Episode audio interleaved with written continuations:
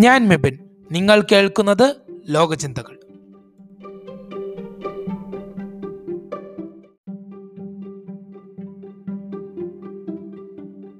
എപ്പിസോഡിൽ ഞാൻ യുണൈറ്റഡ് നേഷൻസിന്റെ ചരിത്രമാണ് പറയുന്നത്. ഈ ചരിത്രം കുറച്ചുകൂടി കഴിഞ്ഞ ഭാഗത്തിൽ പറഞ്ഞ പോലെ വ്യത്യസ്തമായിരിക്കും. ഈ ചരിത്രം ഒന്നാം ലോക മഹായുദ്ധവും രണ്ടാം ലോക മഹായുദ്ധവും കൂടി കണക്ട് ചെയ്തായിരിക്കും പറയുന്നത്. അതിനായി ഈ എപ്പിസോഡിലേക്ക് കടന്നാലോ.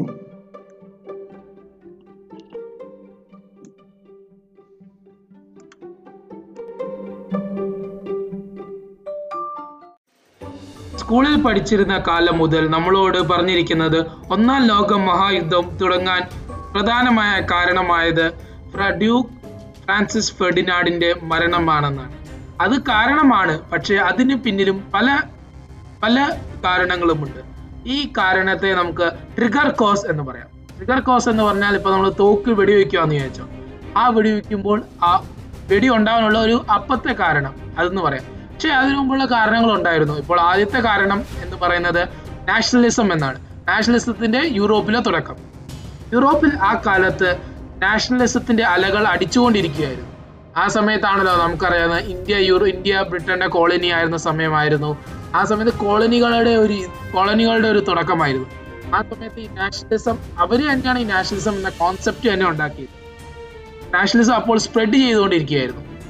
അത് അത് ഒരു കാരണമായിരുന്നു ഈ ലോകമഹായുദ്ധത്തിന്. രണ്ടാമത്തെ കാരണം എന്ന് പറയുന്നത് കഴിഞ്ഞ കാരണത്തിൽ തന്നെ പറഞ്ഞ പോലെ ലോക രാജ്യങ്ങളെ കൈയടക്കാനുള്ള അവരുടെ ഒരു വ്യഗ്രത അല്ലെങ്കിൽ ആർത്തി എന്ന് നമ്മൾ മലയാളത്തിൽ പറയും. കുറച്ചും കൂടി ഞാൻ സാധാ ഭാഷയിൽ പറയുകയാണെങ്കിൽ ആ വ്യഗ്രത ഉണ്ടാവാനുള്ള മെയിൻ കാരണം എന്ന് വെച്ചാൽ ഒരു കോൺസെപ്റ്റ് ആണ് മെർക്കൻഡലിസം എന്ന് പറയും. മെർക്കൻഡലിസം എന്ന് പറഞ്ഞാൽ ഇപ്പോൾ ലോകം ചെറുതാണ് ഈ ലോകത്തിൽ ആർ പറ്റുന്ന അത്രയും കൈയടക്കണം എന്നുള്ള ചിന്താഗതി. അതിനാണ് മെർക്കൻഡലിസം എന്ന് നമ്മൾ സ്കൂളുകളിൽ പഠിച്ചുകൊണ്ടിരിക്കാൻ പഠിക്കാൻ സാധ്യത കോളേജുകൾ കൂടുതലായിട്ട് B A ഡിഗ്രികൾ പഠിക്കുന്നതായിരിക്കും.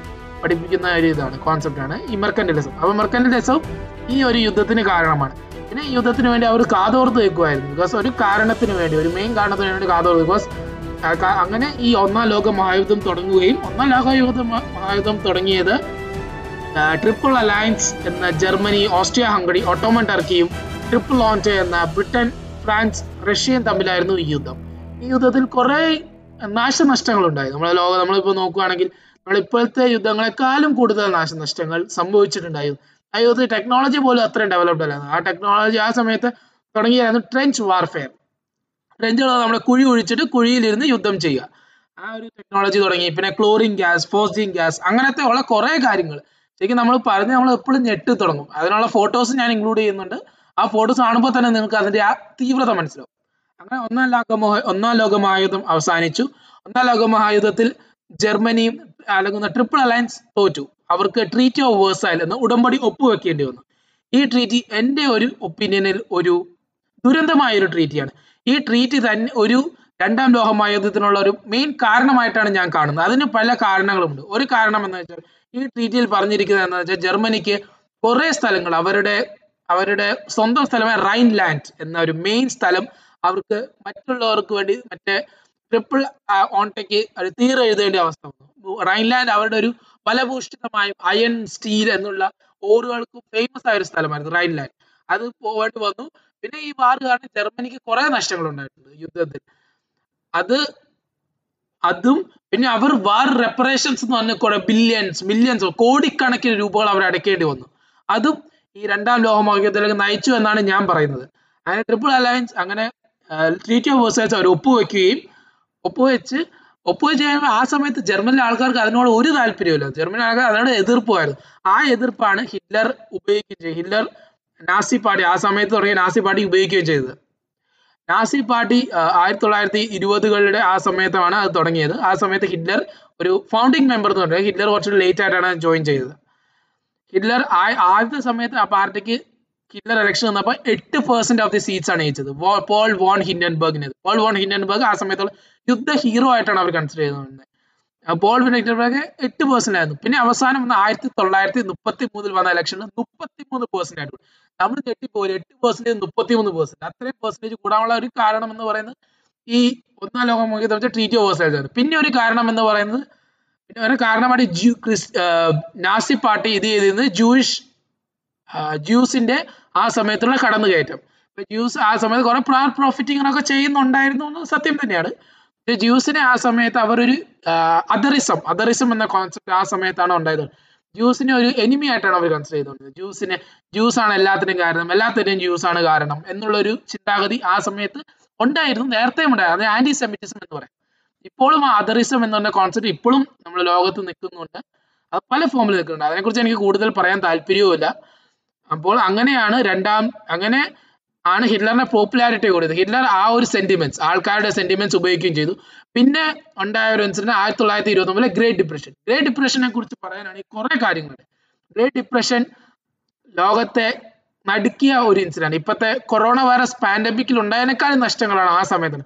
World bank world wall street estate എന്ന യുണൈറ്റഡ് നേഷൻ യുണൈറ്റഡ് സ്റ്റേറ്റ്സിലെ ഒരു ഫേമസ് ബാങ്കാണ് ലോകത്തിലെ എല്ലാ പടം ഡിറ്റർമൈൻ ചെയ്യുന്ന ഒരു എസ്റ്റേറ്റ് പോലെയാണ് ആ സമയത്ത് കൺസിഡർ ചെയ്തത്. അത് ക്രാഷ് ആവുകയും പിന്നെ ജർമ്മനിക്ക് അതിനും വേറെ റിപ്പറേഷൻ തുടങ്ങുകയും പിന്നെ നമ്മളെ ഇപ്പൊ ഇപ്പൊ സാധാ ബ്രെഡിനൊക്കെ പ്രൈസസ് ഡബിൾ ഇട്ട് കൂടുകയും ചെയ്തു. പ്രൈസസ് കൂടുകയും ആൾക്കാർക്ക് അഫോർഡ് ചെയ്യാത്ത പറ്റിയ സിറ്റുവേഷൻ അങ്ങനെ കുറെ ഫുഡ് റൈറ്റ്സ് മുതൽ എനിക്ക് നമ്മൾ ഇപ്പൊ ഇപ്പൊ ചിന്തിക്കാൻ പറ്റാത്ത കാര്യങ്ങൾ ആ സമയത്ത് ഉണ്ടായിരുന്നു. ആ സമയത്ത് ആൾക്കാർ ചെയ്തിരുന്നു. അങ്ങനെയാണ് അങ്ങനെ അങ്ങനെയാണ് ഒന്നാം ലോക രണ്ടാം ലോകമായിരുന്നു തുടങ്ങാനുള്ള ഒരു കാരണം ഒരു കുറച്ച് കാരണങ്ങളിൽ ഒരു കാരണമാണ്.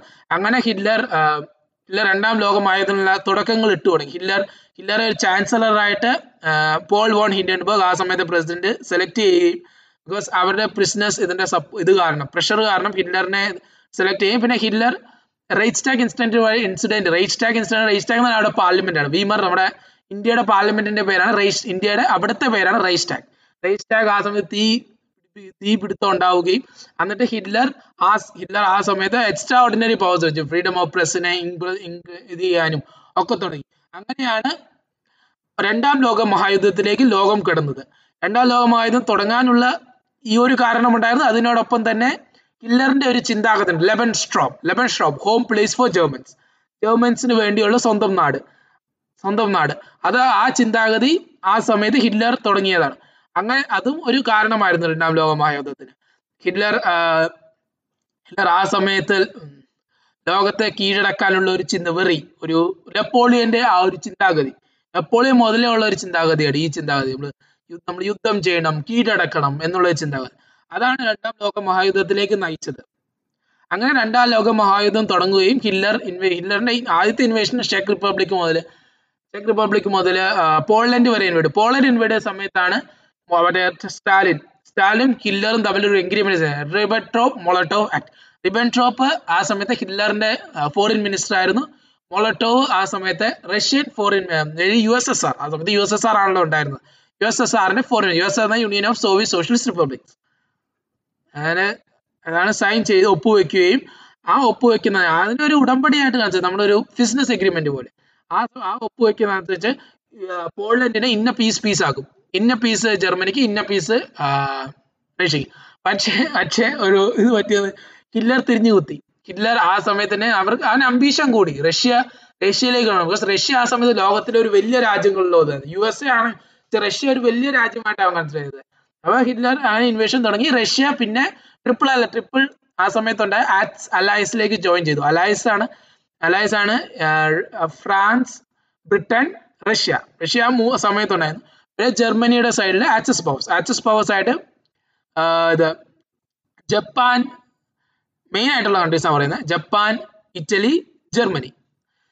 ആ അങ്ങനെ യുദ്ധം തുടങ്ങി. യുദ്ധം അങ്ങനെ തുടങ്ങി. പിന്നെ യു എസ് ജോയിൻ ചെയ്യാനുള്ള കാരണം നിങ്ങൾക്കറിയാലോ. പോൾ ഹാർബർ ഇൻസിഡന്റ് പോൾ ഹാർബറിൽ ബോംബിങ് യു എസ് നേരത്തെയും ഉണ്ടായിരുന്നു. നേരത്തെയും യുദ്ധത്തിൽ ഒരു ഒരു പോരാളി പോലെ യുദ്ധ ജോയിൻ ചെയ്യാൻ താല്പര്യം ഉണ്ടായിരുന്നു ആ സമയത്ത് യു എസ് കോൺഗ്രസ്സിൽ നടത്തിയതുമാണ്. പക്ഷെ ആ സമയത്ത് ആൾക്കാർക്ക് സപ്പോർട്ട് ആൾക്കാർ സപ്പോർട്ട് ചെയ്തില്ല.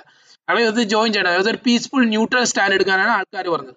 പിന്നെ ഈ പേൾ ഹാർബർ ഇൻസിഡന്റ് വന്നപ്പോൾ ആൾക്കാർക്ക് ഒരു ഇതങ്ങ് കയറി ഒരു ആവേശം കയറി യു എസ് ജോയിൻ ചെയ്യണം എന്നുള്ള ഒരു ആവേശം കയറി അങ്ങനെ യു എസ് രണ്ടാം ലോക മഹായുദ്ധത്തിൽ ജോയിൻ ചെയ്തു. രണ്ടാം ലോക മഹായുദ്ധം ലോകത്തിലുണ്ടാക്കിയ നഷ്ടങ്ങൾക്ക് ഒന്നാം ലോക മഹായുദ്ധത്തിലും കൂടുതൽ നഷ്ടങ്ങളുണ്ട്. പിന്നെ അതിന്റെ കൂടെ വന്നാണ് ഈ ഹോളോകോസ്റ്റ് എല്ലാം കൂടി നഷ്ടങ്ങളുടെ ഒരു പെരുമഴ എന്ന് പറയും. നമ്മൾ ഇപ്പൊ ഉണ്ടാകുന്ന ഈ കൊറോണ പാൻഡമിക്കിനെക്കാളും കൂടുതൽ നഷ്ടങ്ങൾ ആ സമയത്ത് ലോകത്തിന് സഹിക്കേണ്ടി വന്നു. അങ്ങനെ ആയിരത്തി തൊള്ളായിരത്തി നാൽപ്പത്തി അഞ്ചിൽ യുദ്ധം അവസാനിച്ചത് രണ്ട് ഒരു രണ്ട് ഫ്രണ്ടിലാണ് യുദ്ധം അവസാനിച്ചത്. ഒരു ഫ്രണ്ട് എന്ന് പറഞ്ഞാൽ യൂറോപ്യൻ ഫ്രണ്ട്. യൂറോപ്യൻ യുദ്ധം യുദ്ധം അവസാനിച്ചത് ബെർലിൻ ജർമ്മനിയുടെ സറണ്ടറോടെ ജർമ്മനി ഹില്ലറിന്റെ മരണം. ഹില്ലർ ആത്മഹത്യ ചെയ്തു ആയിരത്തി തൊള്ളായിരത്തി നാൽപ്പത്തി അഞ്ചിൽ സ്വന്തം ബങ്കറിൽ ആത്മഹത്യ ചെയ്തു. തോക്ക് വെച്ച് സ്വന്തം ബങ്കറിൽ ഷൂട്ട് ചെയ്ത് ആത്മഹത്യ ചെയ്തു ഹില്ലർ അങ്ങനെയാണ് ഈസ്റ്റേൺ വെസ്റ്റേൺ ഫ്രണ്ടിൽ യുദ്ധം അവസാനിച്ചത്. ഈസ്റ്റേൺ ഫ്രണ്ടിൽ യുദ്ധം അവസാനിച്ചത് യു യു എസ് ജപ്പാനെ ബോംബ് ചെയ്തു. ജപ്പാന്റെ നാഗസാക്കി ഹിരോഷിമ എന്ന നഗരങ്ങൾ ന്യൂക്ലിയർ ബോംബ് വഴി. ആ സമയത്ത് ആദ്യമായിട്ടാണെന്ന് തോന്നുന്നു ആറ്റം ബോംബ് ഉപയോഗിക്കുന്നത് തന്നെ ആ സമയത്ത് ആദ്യമായിട്ട്. ബോംബ് അതിന്റെ എഫക്റ്റ് ഇപ്പോഴും ഉണ്ട്. ജർമ്മനി ഒരു ജപ്പാൻ ഒരു ഡെവലപ്ഡ് രാജ്യമായെങ്കിലും ആ ആ സമയത്തുള്ള അതിന്റെ എഫക്റ്റ് ഇപ്പോഴും ജപ്പാനിൽ കണ്ടിന്യൂ ചെയ്തുകൊണ്ട് വന്നുകൊണ്ടിരിക്കുക. കണ്ടിന്യൂ ചെയ്തുകൊണ്ടിരിക്കുന്നുണ്ട് അങ്ങനെയാണ് രണ്ടാം ലോക മഹായുദ്ധം അവസാനിച്ചതും. രണ്ടാം ലോക മഹായുദ്ധം അതുപോലെ ആംസ്റ്റ് സൈൻ ചെയ്യും അങ്ങനെ ന്യൂറംബർഗ് ട്രയൽസ് ഉണ്ട്. ന്യൂറംബർഗ് ട്രയൽസിലാണ് ഈ ജർമ്മനി വാർ ക്രൈംസ് ഇത് ചെയ്തവരെ പ്രോസിക്യൂട്ട് ചെയ്യും. ജർമ്മനി ജപ്പാനിൽ നിന്നാണെങ്കിൽ പ്രോസിക്യൂട്ട് ചെയ്യും. കുറെ പേരെ അറസ്റ്റ് ചെയ്ത് കുറെ പേരെ തൂക്കിക്കൊന്നു കുറെ പേരെ അക്വിറ്റ് ചെയ്തു. അങ്ങനെ പല ഇൻസിഡൻസ് അതിനെക്കുറിച്ച് ഡീറ്റെയിൽ ആയിട്ട് പറയാൻ താല്പര്യമില്ല. ബിക്കോസ് അതിനെക്കുറിച്ച് പറയാൻ പോയ എപ്പിസോഡ് കുറെ കൂടി നീണ്ടു. അങ്ങനെ രണ്ടാം ലോക മഹായുദ്ധം അവസാനിക്കുകയും വീണ്ടും അലൈസ് ജയിക്കുകയും ചെയ്തു രണ്ടാം ലോക മഹായുദ്ധം.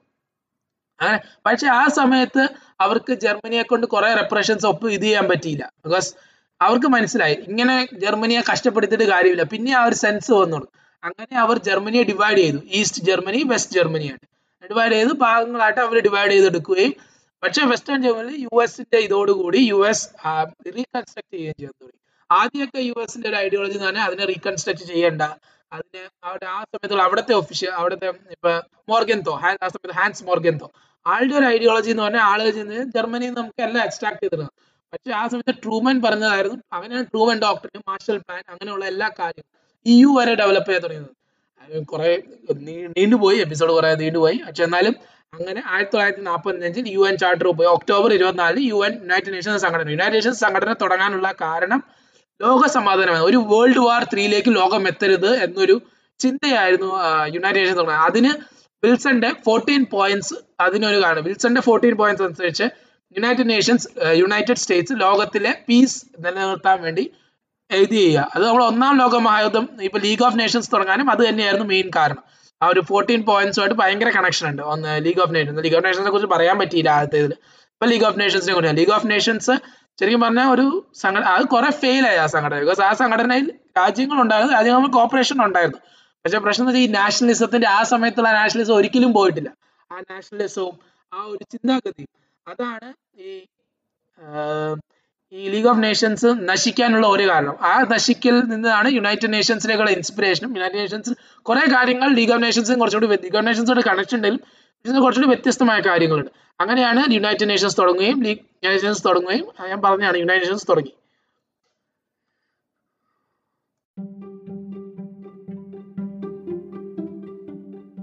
എപ്പിസോഡിനു വേണ്ടി ഉപയോഗിച്ച റെഫറൻസുകൾ ഡിസ്ക്രിപ്ഷനിലും അന്താരാഷ്ട്ര സംഘടനകൾ എന്ന ഇൻസ്റ്റാഗ്രാം പേജിലും ലോക ചിന്തകൾ എന്ന ഫേസ്ബുക്ക് പേജിലും ലഭ്യമാണ്. അതിനായി ഈ പേജുകൾ ഫോളോ ചെയ്യുക. അതിനോടൊപ്പം ഈ എപ്പിസോഡിനു വേണ്ടി ഉപയോഗിച്ച മറ്റ് എക്സ്ട്രാ പിക്ചേഴ്സ് ഈ ചരിത്രത്തെ കുറിച്ചാണെങ്കിലും ഉപയോഗിച്ച പിക്ചേഴ്സ് എല്ലാം ഈ പേജുകളിൽ ലഭ്യമാണ്. അതിനായും ഈ പേജുകൾ ഫോളോ ചെയ്യുക. അടുത്ത എപ്പിസോഡിൽ ഞാൻ യുണൈറ്റഡ് നേഷൻസിലെ ഓർഗൻസിലെ ഓരോ ഓർഗൻസിനെയും കുറിച്ചായിരിക്കും ഡിസ്കസ് ചെയ്യുന്നത്. അതിനായി ഈ പോഡ്കാസ്റ്റ് ഫോളോ ചെയ്തുകൊണ്ടിരിക്കുക. അതിനായി കാതോർക്കാം.